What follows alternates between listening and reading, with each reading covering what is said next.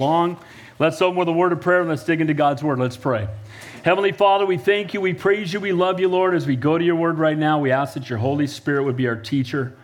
We ask, Lord, that man would decrease, that your spirit would increase, that you would be glorified. And what, Lord, we do continue to thank you for Hillcrest Christian School. What a blessing this place is to us. We want to be a blessing to them. We pray that you continue to have kids on this campus getting saved, come to know you, be born again. We pray for the families that are represented here. We pray for the teachers. And Lord, be glorified in this place. It's an extension. We're in the same ministry. And Lord, we just pray this morning again that you would be glorified through your word. Give us ears to hear what your spirit would say to us. In Jesus' name we pray, and all God's people said, Amen. Amen. So we've been looking at First John, if you'll recall that John, this is toward the end of his life. More than likely, most, if not all, the other apostles have been martyred by this point. Being a Christian in those days was dangerous because when you gave your life to the Lord, often when you made a public proclamation, you could either be imprisoned or you could be fed to lions. So being a Christian was not something that was simple, especially for those in leadership. Then there were the Gnostics who came along and started teaching another gospel. So not only did they have persecution from the outside, they had false teaching from the inside. And just because somebody calls himself a church does not mean they're proclaiming the truth. Amen? We check everything against what? The Word of God. Faith comes by hearing, and hearing by? Amen. So the Word of God is what transforms our life. This is the foundation. 66 books written by 40 authors on three continents and three languages over 1,500 years with one central theme and no contradictions. That's only possible because because God wrote the book. So John is writing this letter to exhort and encourage them to correct the false teaching of the Gnostics, but also to exhort and encourage them to stand for the Lord even in the face of persecution. And last week, we're going to look at the same theme kind of from last week this week. If you were not here last week, can go online and watch the message. But I titled the message last week, True Love, what God's definition of love really is. And we saw three of the words that are used in Greek that describe love. One was eros, where we get the word erotic. It is a self centered lust. It's not love, it's a what can you do for me, and it's self centered.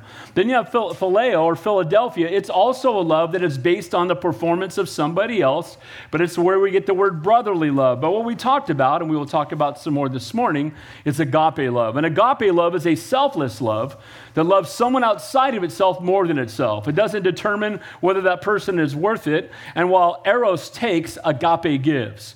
Bible says in John 3:16, "For God so agape the world that he gave his only begotten son, that whosoever believes in him should not perish, but have everlasting life." So if you have your outline this morning, grab it. And I titled the message, "The Fruit of Abiding Love." the fruit of abiding love. And we're going to have three points we're going to look at this morning.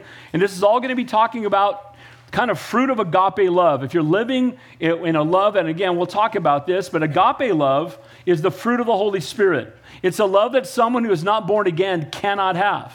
It says in Galatians 5:22, the fruit of the Holy Spirit is agape.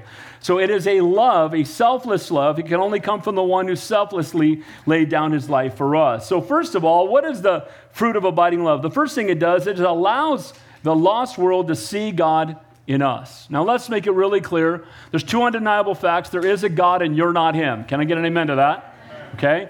So there is a God, and we're not God, and we will never be God, contrary to what the Mormon church might teach. We will never be God, but the Spirit of the living God dwells in us in the person of the Holy Spirit. Amen?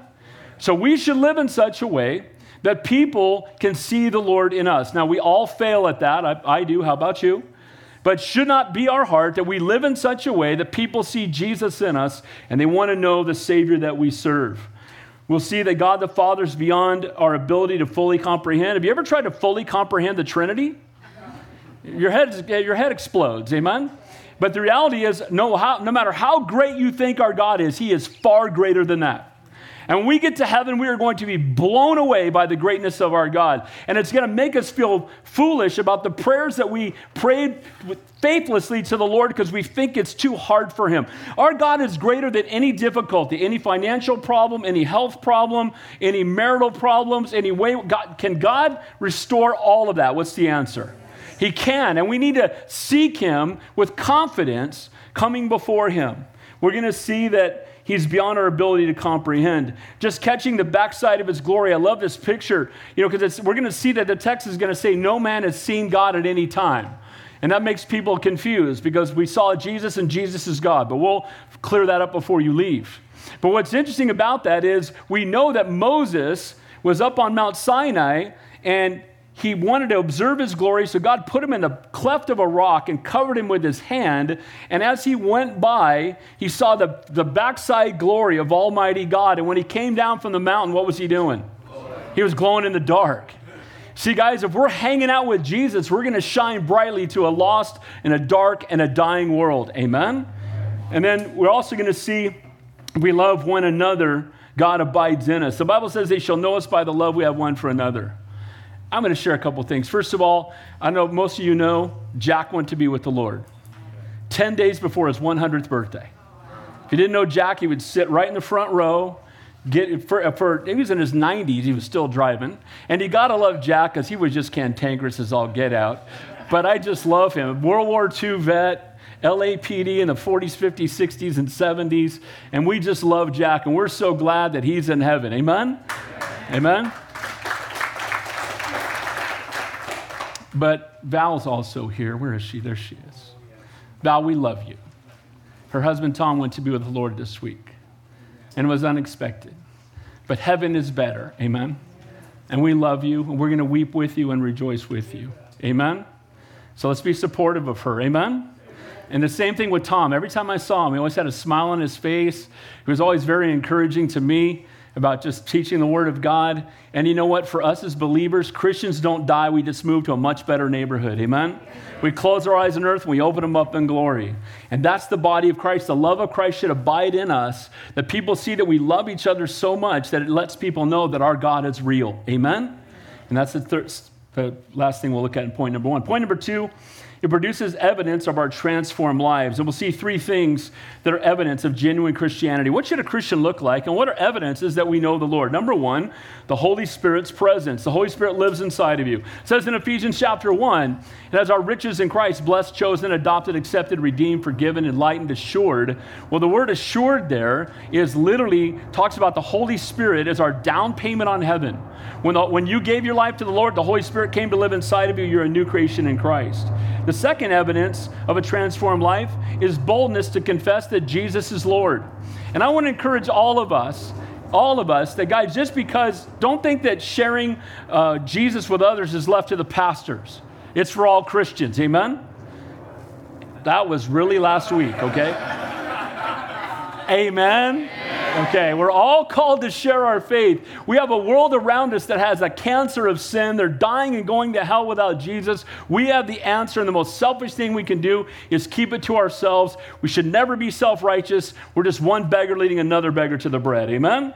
And then finally, abiding in love. Again, that love that radiates from us is something that is part of the fact that we've had, we have a transformed life. We're new creations in Him. And then, final point, it removes our fear and replaces it with boldness. It radically changed how we look at coming judgment. We serve a loving, gracious, merciful, and just God, and we can stand boldly before Him on the day of judgment. It's finished, it's been paid in full. We're new creations in Christ. We're born again. We have the Holy Spirit living inside of us. Guys, we have nothing to fear. God's not given us a spirit of fear, but of power and love and a sound mind. And the Bible will see in, the, in this morning's text perfect love casts out all fear. Amen?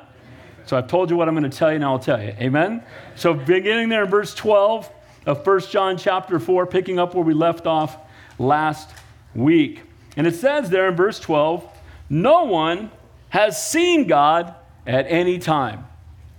Have you ever had a Muslim witness to you and take you to this verse? I have. And let's say, see, no one has seen God at any time, and a lot of people saw Jesus, so Jesus is not God. And so here's the problem. You know this. When you take a text out of context, all you got left's a con. Amen? And we need to, when we have any kind of a doctrine, we base it on the whole counsel of God, not just one verse taken out of context. That's why we keep reading. Now, the reference here is to God the Father. Amen? And no one has seen God the Father. Now, I will have people, especially as a pastor, no doubt you've heard this too. People will come to you and say, Oh, God whisked me away up into heaven, and I had an hour long conversation with God the Father, and now I'm back to tell you what He wants you to know. And I tell them that's a bunch of nonsense. Amen? Because no man has seen God the Father at any time. Now, Jesus would later say, If you've seen me, you've seen the Father. If you want to know what the Father is like, you look at Jesus. If you want to know the heart and the passion and the, the, the, sacrifice, the sacrifices, the unconditional love of the Father, you look at the Son. So while, while some do claim to have seen the Father, at best, it's their own imagination. At worst, they're lying. And again, the false teachers often claimed that they have visions that God has spoken to them. Again, we have the completed revelation of God's word. God continues to speak to us through his word. He continues to convict us by the Holy Spirit, but he doesn't add to the word or change the word. Amen? Again, I'm very transparent with you guys. The Mormon church, an angel appeared, uh, an angel, Moroni, appeared to Joseph Smith, and he comes out with this new book to fix the Bible. We know that's false. Amen? And it contradicts the word of God. So no one has seen God at any time. It says this in 1 Timothy 1:17. Now to the King eternal, immortal, and invisible, speaking of God the Father. When we get to heaven, will we be able to see God the Father? I don't know. We'll, we'll, we'll know he's there, but will we see him like we see each other? I don't, I, guys, the Bible says he's immortal, he's invisible, right? We'll, we'll be around his throne and his image will certainly be there in some way. But we, the Bible doesn't tell us exactly how that works. Understand this he was outside of time and space. So he existed when there's no time and there's no space. When there's no space, where are you?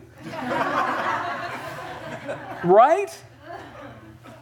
right? So, so he's outside of time and he's outside of space. The Bible says he holds the universe in the span of his hand. So again, of course, we will know his presence, but will we just will he just look like I don't I don't think so in a sense. Amen? But it doesn't matter. He's going to be there. We're going to be in his presence. We're going to know that he's there. We're going to see Jesus with his scarred hands, right? Amen?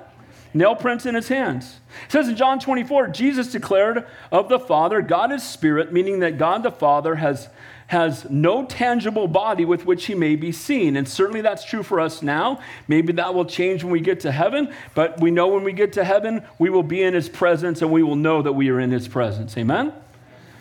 Knowing that God the Father is invisible should make us even more humble in our relationship with Him. God the Father is beyond our ability to comprehend, and you might be thinking again, but aren't there descriptions of God in Scripture, even references that speak of men seeing God? Well, let me give you one. I'm going to read this to you out of Exodus 24, verses 9 to 18. It says, Then Moses went up, also Aaron, Nadab, and Abihu, and 70 the elders, and they saw the God of Israel.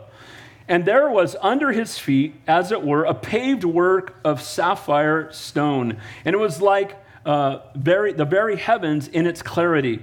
But on the nobles of the children of Israel, he did not lay his hand. So they saw God and they ate and drank. Then the Lord said to Moses, Come up to me and the mountain and be here, and I will give you tablets of stone and the law and the commandments which I have written to you that you may teach them. So Moses arose with his assistants, Joshua and Moses went up on the mountain of God, and he said to the elders, Wait here for us until we come back. And indeed, Aaron and Hur are with you, and if if any man has difficulty, let them go to them. Then Moses went up into the mountain and was covered in the cloud of the mountain. And it says, And now the glory of God rested on Mount Sinai, and the cloud covered it six days. And here's what I would say most of the time, maybe all the time in the Old Testament, when someone says they have seen God, and we know that it even says this of the angel of the Lord. Whenever you see the angel of the Lord, it is always pre incarnate Jesus Christ.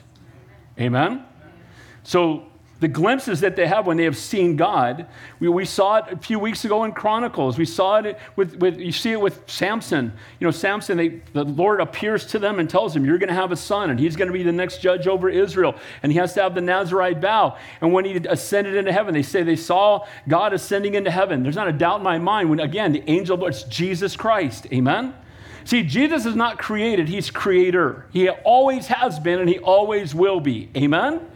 So, again, I think there's areas where we should not be too dogmatic, but I, I, truly believe that every time in the Old Testament. So they saw the God of Israel, and no description is given except for what was under his feet.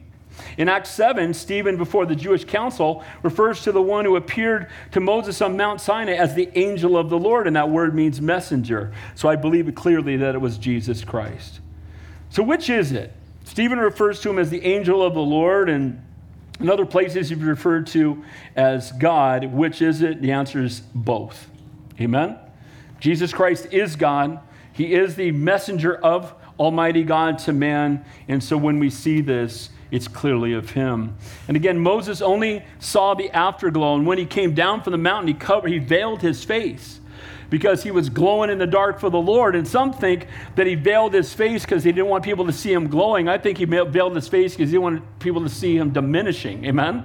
Because that glow was going to go away as he had time away from the Lord. And the same happens in our walk with God. Amen? When we're walking with the Lord, we people can see the Lord in us. Amen?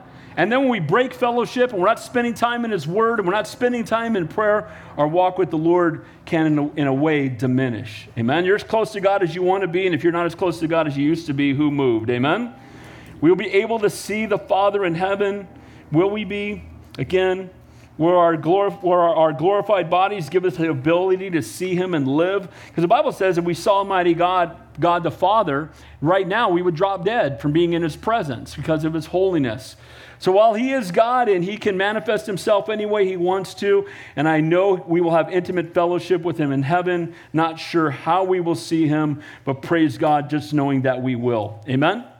I'm glad that I serve a God that is so great that I can't fully grasp everything about Him, because if I could fully grasp everything about Him, He wouldn't be that great because I'm not that smart. Amen? He is so far greater than anything we can comprehend. Our God is all knowing, almighty, all powerful. He's an amazing God. In John chapter 3, in describing God, uh, Jesus said to Nicodemus, and he described the Holy Spirit like the wind. You guys remember that? He said, The wind blows to and fro. Do you see the wind? Can you see the wind? But no, you see the evidence of the wind. Amen? And while we can't see the Holy Spirit, we can see the evidence of the Holy Spirit at work in somebody's life. Amen? So no man has seen God at any time Again, God the Father. We don't see the Holy Spirit, but we see the fruit and the work of the Holy Spirit. And Jesus is the one that was made manifest again in appearing to men. So it says there, no one has seen God at any time. And again, so we have not seen God the Father, but we've seen the evidence of Almighty God in people's lives. And what are some of those evidences? Look what it says. If we love one another, God abides in us, and his love has been perfected in us. This is the greatest evidence of God's presence and work among us. It's agape love flowing from us on those around us. You know, we are a family. Amen?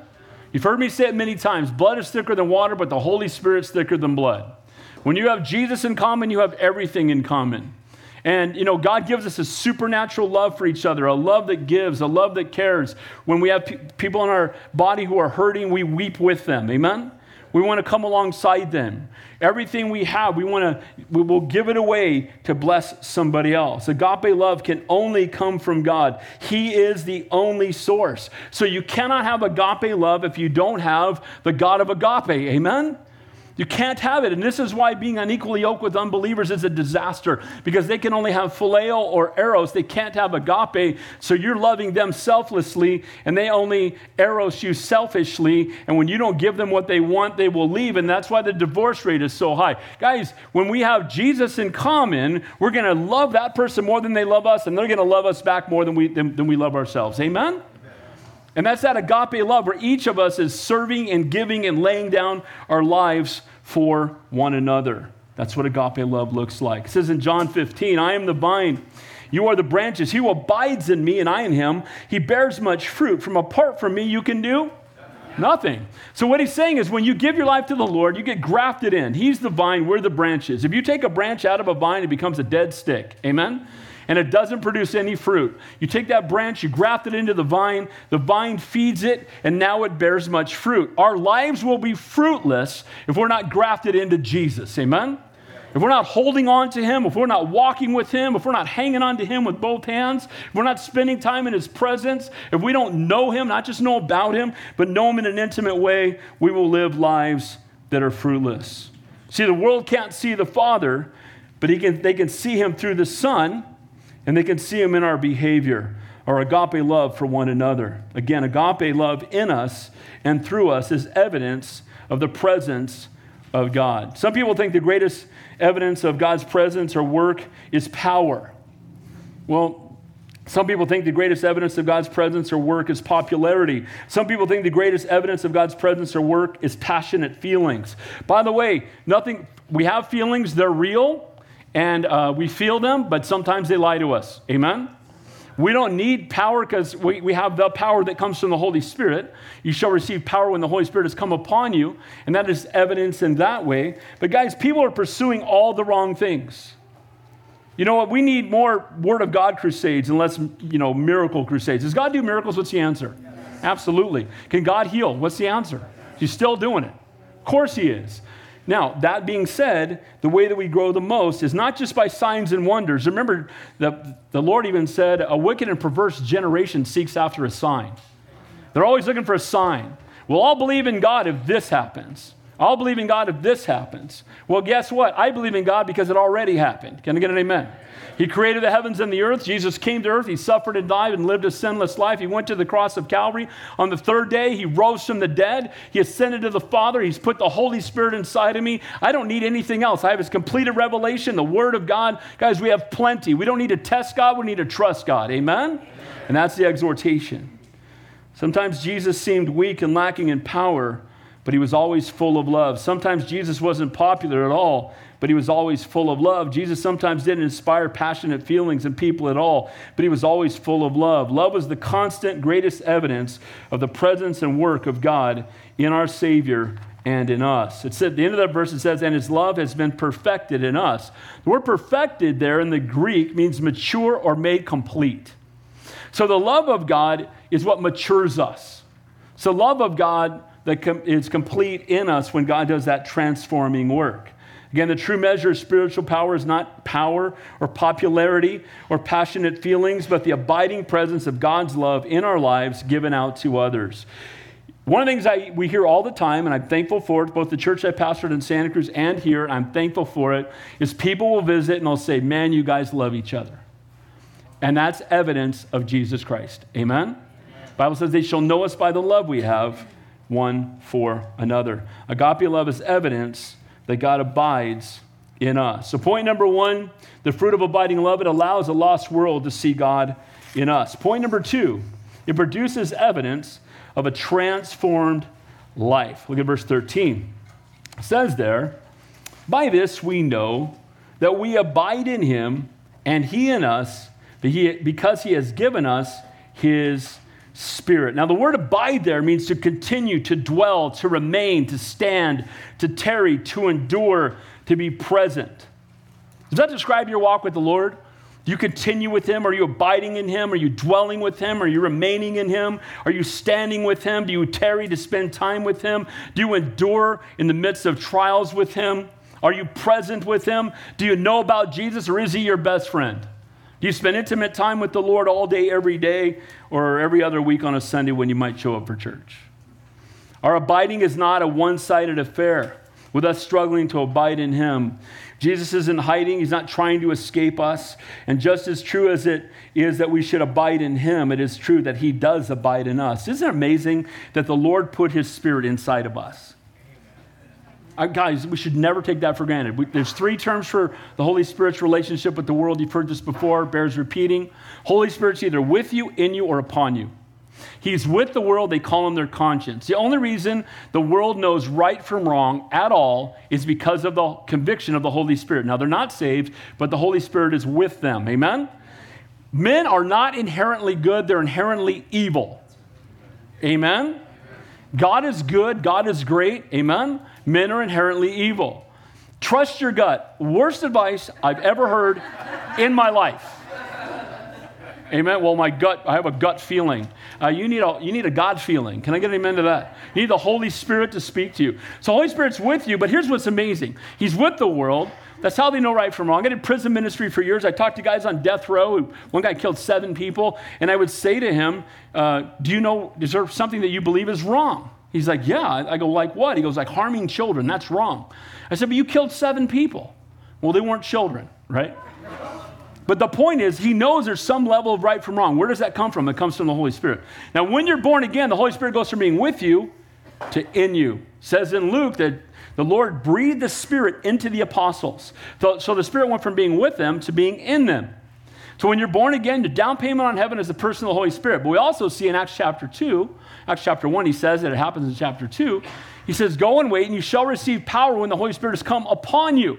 So there's with you, in you, and upon you. When the Holy Spirit is upon you, some call that the baptism of the Holy Spirit, the indwelling of the Holy Spirit, the filling of the Holy Spirit. As my dad used to say, call it what you want, just get it. Amen? And so being filled with the Spirit means there needs to be less of us and more of Him, as John the Baptist said. You know, Jesus said he's a man born, born among women. He was the greatest man who ever lived. And he said, I must decrease that he might increase. So, guys, we need to abide in him, be filled with the Holy Spirit. Less of us, more of him. It's not about me. Who cares how many followers you have or how many likes you have? Get over it. Can I get an amen to that? It's about pointing people to Jesus, not to ourselves. It's for him to get all the praise and the glory and the honor. Jesus said in John 15, 4, Abide in me, and I will abide in you. In John 15, 7, if you abide in me and my words abide in you. So, one of the ways Jesus abides in us and lives in us is through his word.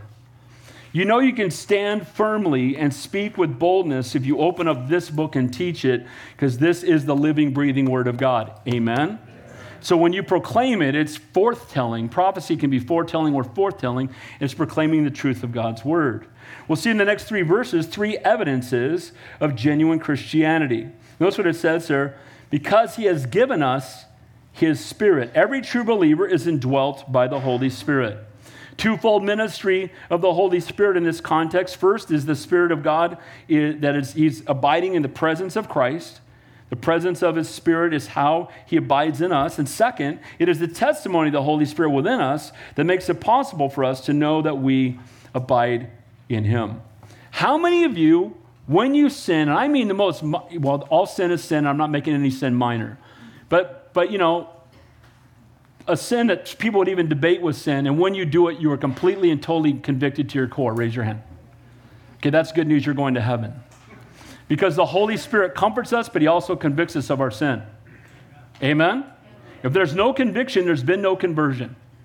If you can say, I walked an aisle and I prayed a prayer, but I never am convicted about the behavior, the simple behavior in my life, it means that you don't know the Lord. Again, the three evidences. The first one is the presence of the Holy Spirit. So if you take the Holy Spirit with you to a strip club, do you think he might say something? Right? Holy Spirit head slap. That's how conviction feels in my life. Amen? You get into an argument with somebody, if you're acting in an unchristlike manner, what does the Lord do? He brings conviction. Why? Because those who the Lord loves, He disciplines. Amen? Those who the Lord loves, He's going to draw you back into the presence of our Heavenly Father. Paul put it this way The Spirit Himself bears witness with our spirit that we are the children of God. So if there's conviction, that's a good thing. As believers, we will never be sinless, but we should sin less. Amen? Point number two boldness to confess Jesus is Lord. Look at verse 14. And we have seen and testify that the Father sent the Son as the Savior of the world. I, let me be real transparent. I love you all very much. And I, the thing that frustrates me most about people who call themselves Christians is when they water down who Jesus is in any way, shape, or form. Amen? That's what the cults do. They make Jesus less and man more. They elevate men, they elevate teachers, and they bring Jesus down. Guys, we're all sinners saved by grace, and He's the King of Kings, the Lord of Lords, the Alpha and the Omega, the all knowing, almighty, all powerful God. He's, again, He knows everything. He knows us best. He loves us most. To Him and Him alone be all the praise, the glory, and the honor. Amen? We praise and magnify His name. We don't curse His name. We don't use His name as a curse word. We don't belittle His name. We magnify His name because it's the name under which all men must be saved. Amen? Amen? So we magnify and lift up the name of Jesus. And that's evidence of somebody who's living a transformed life. The Spirit of God within us, abiding in us, pr- produces not only a heart filled with love, but a boldness to openly talk about who Jesus is. It says in Romans 10 9, if you confess with your mouth the Lord Jesus and believe in your heart that God has raised him from the dead, you will be saved. So, confession of who Christ is is what saves us. Note again the necessity for both love and truth. The Holy Spirit produces both sacrificial love and makes you a bold witness. It says, We have seen there. We have seen and testified. John the apostles, but also applies to us in a sense. They've seen, they, they perceive, they behold, they've looked closely at, they've examined who Jesus is. They walked with him for three years. Can you imagine walking with Jesus for three years? Can you imagine hearing every message he ever taught? Can you imagine watching him heal the lame and the blind and uh, you know turn two you know a boy's lunch into feeding 5000 you know him walking on water all those things that Jesus did and what's amazing is when Jesus went to the cross all but John abandoned him and so they had him for three years and, and again I think three minutes walking with Jesus would be amazing the guys on the road to Emmaus got him for a few hours and they just wanted to hang on to him but guys, you know what? I will say this. Please don't take this wrong. I believe we're the most blessed of all people because you know why they abandoned him? Because they didn't have the Holy Spirit yet. Do you know why there was no power in their lives? You know why Peter was lopping off ears and couldn't catch any fish? What kind of fisherman is he? Only except when Jesus is with him. Amen? But the point I'm making is that the reason that these the they're the apostles. They should be like the D apostles to me or something. But the apostles are all abandoning him. And then what happens? Peter, who denies the Lord, curses and says he doesn't know him, runs away and hides. Holy Spirit comes upon him. He gets up in front of those same people, and 3,000 people get saved in a single day. What happened? The Holy Spirit happened. Amen? If you're living a life that's lacking in power, you need to be filled with the Holy Spirit. Amen? But he can apply it to us. And again, John did that physically, but all who truly believe have come to behold and perceive that Jesus is the Savior of the world. The word testify is where we get the word martyr. What he's saying is, we have testified that Jesus is the Savior of the world. We've told other people. We're not ashamed of it. We don't keep it to ourselves. Does that mean that if we do it, we won't catch any static? What's the answer? It's just the opposite. The promise is when you make a stand for the Lord, you will deal with the consequences, unfortunately. People will attack you, people will go after you. But blessed are you when they revile and persecute you and say all kinds of evil against you for my name's sake, for so the prophets did who went before you. My watch just died, and I will be teaching till 4 o'clock this afternoon. I just looked down, I'm like, oh, I'm going to teach you for six minutes. That's pretty cool. So I'm going to turn my phone on so nobody in here dies, okay? but the word means martyr. So again, it means to be a witness. And a genuine spirit filled believer has come to know by experience and boldly proclaim the truth to others that Jesus was sent by the Father to be the Savior of the world. Again, the word their Savior in Greek is deliverer. So here we were, all of us were headed to hell without Christ. By the way, people love to talk to, about heaven and they don't like to talk about hell. And when you talk about heaven, they all think they're going there, and we would hope that they all will be. Amen? When you talk about hell, people don't even think it exists or they deny it altogether. But did you know that Jesus talks more about hell than he does heaven? And why does he? He doesn't want anyone to go there. Amen? Okay? So when we, he's the Savior, he's the one that redeemed us. If you were being hung by a crane over a fire, and you were getting lower and lower into the fire, and somebody came, along and jumped in the crane and pulled it up and turned it around and saved you, would you be a little appreciative? What's the answer? So, you know what? We were headed to an eternal hellfire, and Jesus came and redeemed us, saved us. He is the deliverer, and we should be willing to shout it from a mountaintop that we love Jesus Christ. Amen? Where it says world there, it's all its inhabitants. They've, they've delivered the word of God to all of the world. Some people don't understand why we're on so many radio stations. Let me tell you why. I believe it's fulfilling the Great Commission. Amen? And that's my heart. I've always had a heart for radio, and, and I get the phone calls that come from it, and people are giving their lives to the Lord because people in this church are faithfully giving so we can be on the radio, so we can reach people. Amen? But we're also called to reach them. You're the only Jesus maybe in your office. You you're, you're the representation in your neighborhood. Everywhere you go, God has called you to be salt and light. So, point number two there is boldness to confess Jesus is Lord. That's one of the evidences of our transformed life. And then, third, abiding in love. Look at verse 16.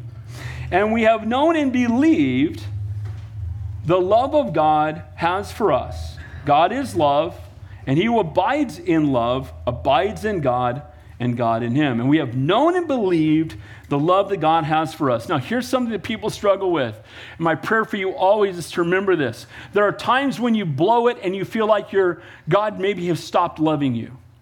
And there are people that really struggle. Maybe they're struggling with anxiety or depression and they question whether or not God really loves them. They make a horrible choice or, you know, they choose to live in a sinful behavior for a while and they'll question whether God really loves them. I want you to understand there's nothing you can do to make God love you more and there's nothing you can do to make God love you less.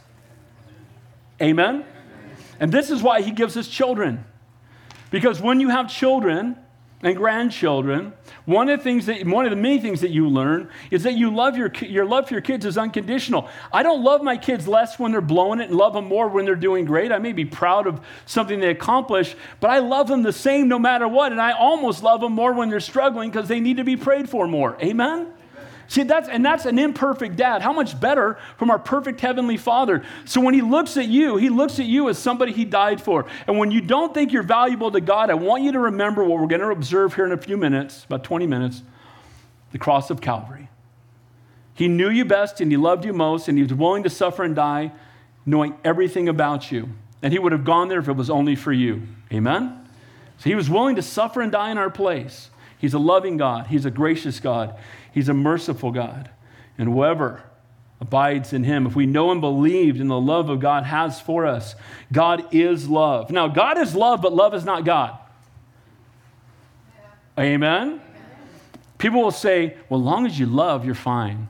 As long as you have real love, it doesn't matter what you love, you know, just love. And, and you know, I catch heat sometimes because I'm kind of direct sometimes. I know that's a shock for most of you. But, but I will say something, real, and go, people come up and say, I can't come to your church anymore because you just need to only talk about love. Don't ever talk about righteous judgment. Don't talk about the hand of God. Don't talk about that. Just talk about love. Um, I'm not going to teach that, that gospel because it doesn't exist. Is he a God of love? What's the answer? Yes. But love is not God because we can love things that are ungodly. Amen? So, not just because you love somebody or you love something or oh, love wins. What a bunch of nonsense that is. The, true, the reality is that God wins. And God is love. He's a loving God, a gracious God, a merciful God. Notice it says there at the end of that verse, it says, We know He abides in us. I love that He abides in us, He dwells in us. He's such a faithful God. And again, we've known, we have known and believed this is a Christian's proper response to who God is and how He loves us, is to know and to believe. We are called to take the love and grace God gives us, to know it by experience, and to believe it.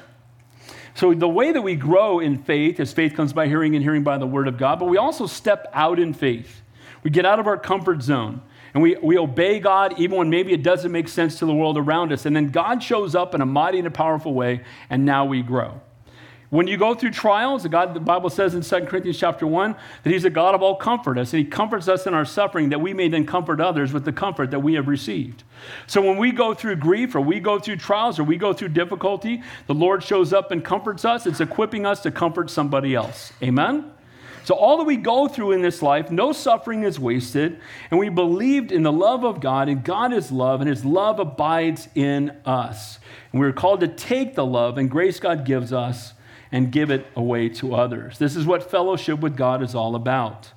And again, people respond to the love of God differently. Some respond with a sense of, well, I'm so great, God loves me.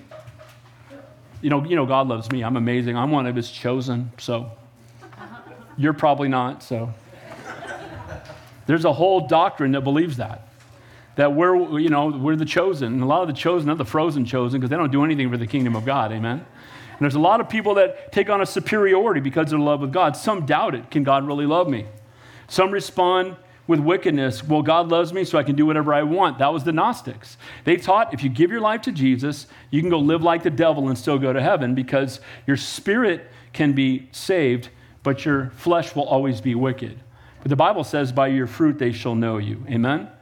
God wants us to respond to his love by getting to know him better, by spending time in his presence, by becoming more and more like him. Again, justified, just as if you never sinned, being sanctified till the day we're glorified. We're becoming more like Jesus and should be every single day. To feel God's love is, so, is, is very precious, but to believe it when you don't feel it is noble. That was Charles Spurgeon said, let me say it again. To feel God's love is very precious, but to believe it when you do not feel it is noble. See, the enemy will make you feel like God doesn't love you. Do your feelings lie to you in that case? What's the answer? And so I want you to be reminded, if you leave here with nothing today, that you always be mindful of how much the Lord loves you.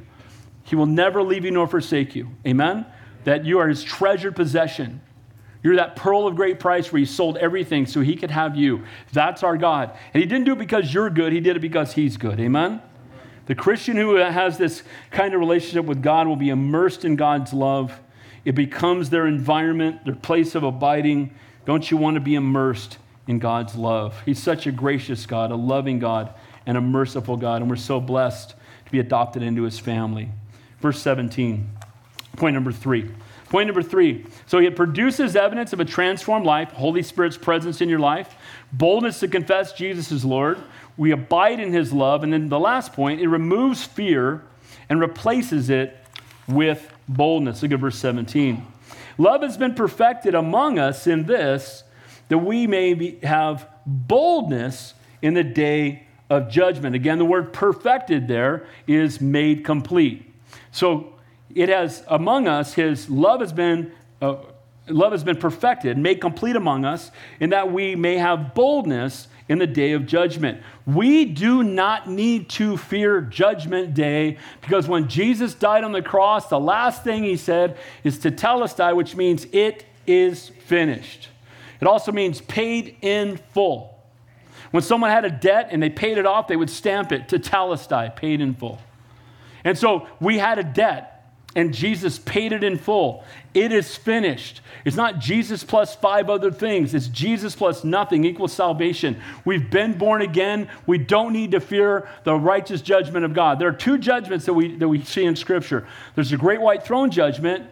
And then there's the Bema Seat judgment. The great white throne judgment is when people who have rejected God will stand before him. And every knee will bow and every tongue will confess that Jesus Christ is Lord. Muhammad is bowing to Jesus. Hitler is bowing to Jesus. Everybody who thought they were God will bow to Jesus. There, there's a one deniable fact there is a God, and you're not Him. Amen? And here's the reality. So, what will happen is they will be at that ju- place and they will be judged for their sin. And they will see, I don't know how exactly how God's going to do it, but He may, here's all the sin and here's all the opportunities you had to be saved that you rejected. And because you rejected God, God can't have one sin in heaven or He's got earth part two. Amen? It was one sin in the Garden of Eden that brought this mess. God will have no sin in his presence. And so our sin is either paid for and washed away, or we have to pay the debt ourselves. So praise God, we will not be at the great white throne judgment. There is another judgment called the Bema Seat judgment for believers. And what we will be judged for is just how faithful we've been with the gifts he's given us. So he will, like the parable of the talent, here's the gifts I've given you, and you've been faithful in those gifts. The Bible says he will give us crowns. Which, so God loves us. He dies for us. He pays the price for us while we were yet sinners. We're wicked, vile people. He redeems us. Then He gives us gifts. And then we use the gifts only by the power of His Holy Spirit. And then He gives us gifts for using the gifts He gave us. we don't deserve any of it. And most people believe that when He gives us the crowns, we'll just cast them all back at His feet. Amen? So we don't, we're not going to face the great white throne judgment. Let me just say that for those who are born again. If you're here and you're not born again, you will face it. But today can be the day of salvation. Amen? And you don't have to leave here fearing the judgment of God. We may have boldness on the day of judgment. We'll be able to stand before him. God indeed is a God of self sacrificial love, but he's also a God of righteous judgment. And these verses make it clear that God's love is not an excuse for us to live a sinful life, but he wants us to be able to have that intimate relationship with him. You know, because of the death on the cross, we were able to come into the holy place and we can talk to the Lord anywhere and any time wasn't just the great high priest once a year on the Day of Atonement, Yom Kippur. Now we can come into his presence anywhere and any time. And praise God for that. The veil's been torn. Amen? The same thing is true about our standing before him on Judgment Day. We can come before him with boldness. And again, the world today, no one need fear judgment. After all, God is love. But again, here's what I hear from people. Well, I don't believe there's a God, but if there is a God, he's supposed to be a loving God, so I'll be just fine. And I'll say, well, he is a loving God, loves you so much, he died on the cross, but he can't have your sinful, you know. He, so here's salvation. Let me make it clear it's offered universally, it's accepted individually. He desires that none should perish, no, not one. You're part of that none. Can, amen? He doesn't want anybody to die without him, right? For God so loved the what? World. So that's everybody. So he offers salvation universally in his nail pierced, you know, pierced hands. So it's offered universally, but it must be accepted individually. See, God loves you enough, he'd rather die than live without you. He offers you salvation, and now he will not force it on you. He won't pin you down and make you take it, but he will offer it to you. My prayer for everyone here is that you will respond to his gracious act as he offers salvation to all of us through the shed blood of his son, Jesus Christ. His holiness is seen in his judgment of sin. And again, just because he's a loving God doesn't mean he's not a righteous God. He is. You may know you're a sinner now, but you'll really know it on the day of judgment. Amen? If you don't know the Lord, you know you're a sinner now. On the day of judgment, you'll really know it. You may know that you're uh, not better in yourself than those who are going to hell, but you'll really know it on the day of judgment. Amen? You may know the reality of hell now, but you'll really know it on the day of judgment when, thank God, we don't have to go there. Amen? And you may know the greatness of Jesus, our Savior, now, but you're really going to know it on the day of judgment. Amen? I love that analogy. Um, a famous man was going into a place and they kept throwing the guy out that was trying to reach him, and the famous man said, Let him in, he's with me. And I just thought of the one day we're going to stand before Almighty God. And, and again, we won't face the great white throne judgment, but if we were standing before Almighty God and we were deserving of hell, and we're going to see all the reasons why we deserve it, and then Jesus is going to come forward and say, It's okay. He's with me. Awesome. Amen? Amen? He's with me. You know why we get to go to heaven? Because we're with Jesus. Not because we're good, but because He's great. Amen? And to Him alone be all the glory and the praise and the honor. And we can have boldness on the day of judgment because as He is, so we are in the world. We can boldly stand on the day of judgment because we abide in Him and He abides in us. And we've been born again. We're new creations in Him. He's written our names down. A truth that does not begin in eternity begins now. When do you have eternal life? You've already got it. Amen? We have eternal life right now. God does not create finite beings. We're all infinite. It's just a matter of where we're going to spend eternity. Amen? And that's my prayer for all of us. So we would not, you know, don't leave home without American Express and don't leave earth without Jesus. Can I get amen to that? we stand today righteous, even as we live and walk among this sinful world because we're indwelt by the Spirit and we're being conformed to the image of our Savior. The Bible says that one day all of humanity will gather at the great white throne and face his judgment. That day is coming. And again, we need not be afraid. Verse 18 There is now it says, because he is, so we are in the world. There is now no fear in love, but perfect love casts out fear because fear involves torment. But he who fears has not been made perfect in love. There is no fear in love. The completeness of love means we do not cower in fear before God, and we don't need to cower in fear before anything. Amen?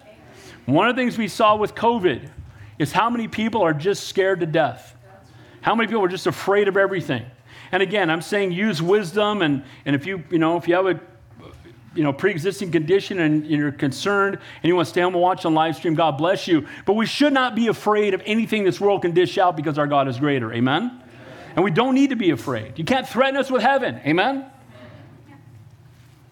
To truly grasp the depths of his love and the truth of his grace, having been redeemed by his shed blood at Calvary, we know that all the judgment we ever deserved, past, present, and future, was poured out on Jesus on the cross of Calvary. And now we can walk in the fullness of joy, knowing that we will never face judgment. Thank you, Jesus. Amen. The price has been paid. It says that fear involves torment. The fear John writes about here is not uh, appropriate reference we should all have toward God. We don't need to be, we don't need to fear God that He's going to torment us. He won't. Amen.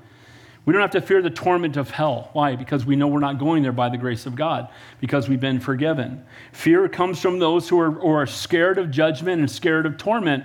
And the reality is, they should be if they don't know the Lord. They should have fear. But when you give your life to the Lord, He casts out all fear. Amen? Amen. We don't need to be afraid anymore shows that we've been made, not made, we've been made perfect in Him.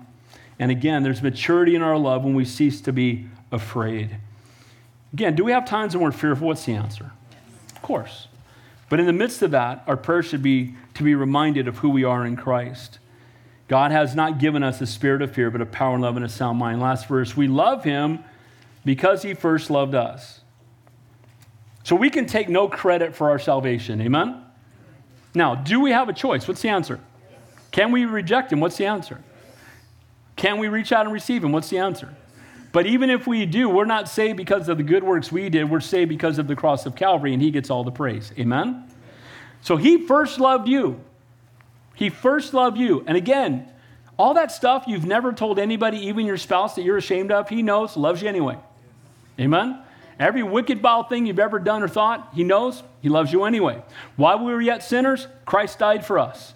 So He came to redeem sinners like us, to restore us into intimate fellowship with Him, and we love Him because He first loved us. Again, because there is a response word. We didn't initiate, we didn't earn it, we responded to it. He loves us again while we were yet sinners. This is a fact for every true follower of Christ. There's no exception to this rule. If man loves, does not love God, neither is he born of God. If you don't love God, you don't know God. If you can't say boldly that I love the Lord, if you're not ash- if you're ashamed to speak those words, I'm concerned about your eternity. Amen. I can't imagine a true man of God saying, "I love Christ, but I don't want to love others, or I don't want anybody else to know that I love Him." I just kind of keep it to myself. I keep my religion to my my faith is a personal thing. Show me a Bible verse for that. Nowhere in the Bible says, You've been born again, now go hide in a cave and keep it to yourself. Nowhere does it say that. It says, Go therefore into all the world and what? Baptize in the name of the Father, Son, the Holy Spirit. Amen? Again, it's the most selfish thing we can do is go to heaven by ourselves. Your faith should not be anything that's personal. Your faith should be something that is universal because we want to see everyone else saved. We should be unashamed of the gospel and we should proclaim it boldly without fear. Amen? Now, be loving, be kind, be gracious, don't be a jerk. Amen? Don't be that self righteous guy. Don't look down on people. We're all just one beggar leading another beggar to the bread. May we not deny him with our lips or in our actions. Amen?